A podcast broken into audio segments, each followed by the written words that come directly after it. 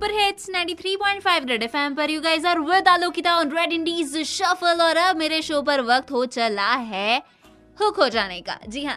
Red, red Indies. Shuffle, shuffle. Red Indies shuffle पे hook हो जा।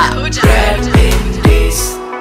Shuffle. जी हाँ तो बस हुक हो जाइए, क्योंकि सवाल लेकर आ चुकी हूँ, जो है हमारे आर्टिस्ट ऑफ़ द वीक से related yes then very talented Palash Sen और उनके जितने भी फैंस हैं, वो तो बस चुटकियों में इसका जवाब दे देंगे।